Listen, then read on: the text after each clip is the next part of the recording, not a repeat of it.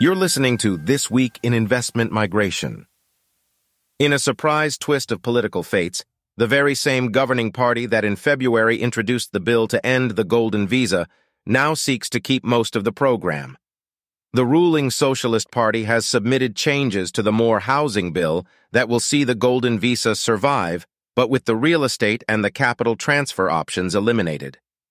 Golden Visa capital will still find its way into real estate, but only indirectly via the still valid fund investment option. While some CBI programs in the Caribbean require that developers keep escrow accounts in local bank accounts, others allow them to maintain an escrow account abroad, a practice that could compromise the CIU's ability to verify that the investor actually paid the full amount. Now, stakeholders are ringing the alarm bells. Off-island escrow accounts, they warn, are enabling unauthorized CBI real estate discounting on a large scale.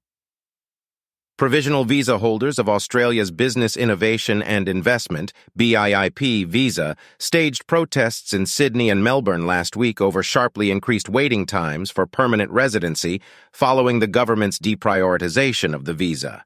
BIIP visas were removed from the priority processing list last year, causing PR wait times to increase from three to five months to three or more years.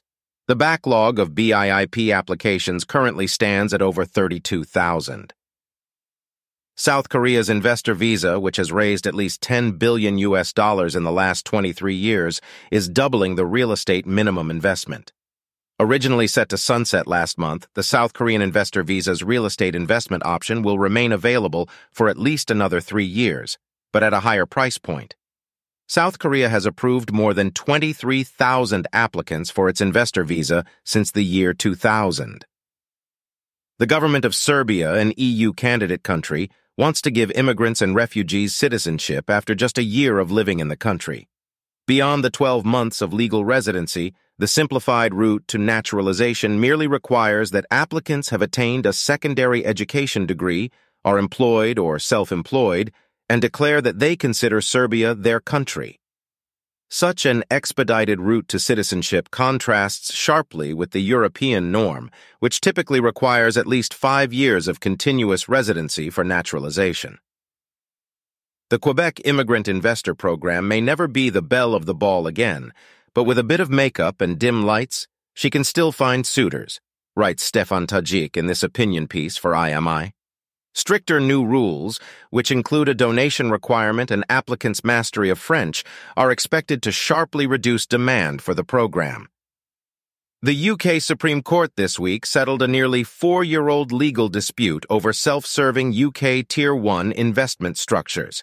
UK financial advisory Maxwell Holdings had financed applicants' investor visa investments on the condition that the funds be invested in a company owned by a firm related through family to Maxwell Holdings. In the twice appealed case, the Home Office argued the applicants had not complied with program rules because the investment was not under their control, an interpretation the Supreme Court also confirmed. The ruling is expected to have wider implications for other UK firms that have used similar structures. In the fifth installment of our Unsung IM program series, Ahmad Abbas looks at South America's second largest country and its often overlooked independent means visas, the Argentinian rentista and pensionado visas. The programs offer a lightning-fast path to PR and citizenship in Argentina to those who can maintain themselves in this cheap, fun, beautiful, but also challenging country. Thank you for listening.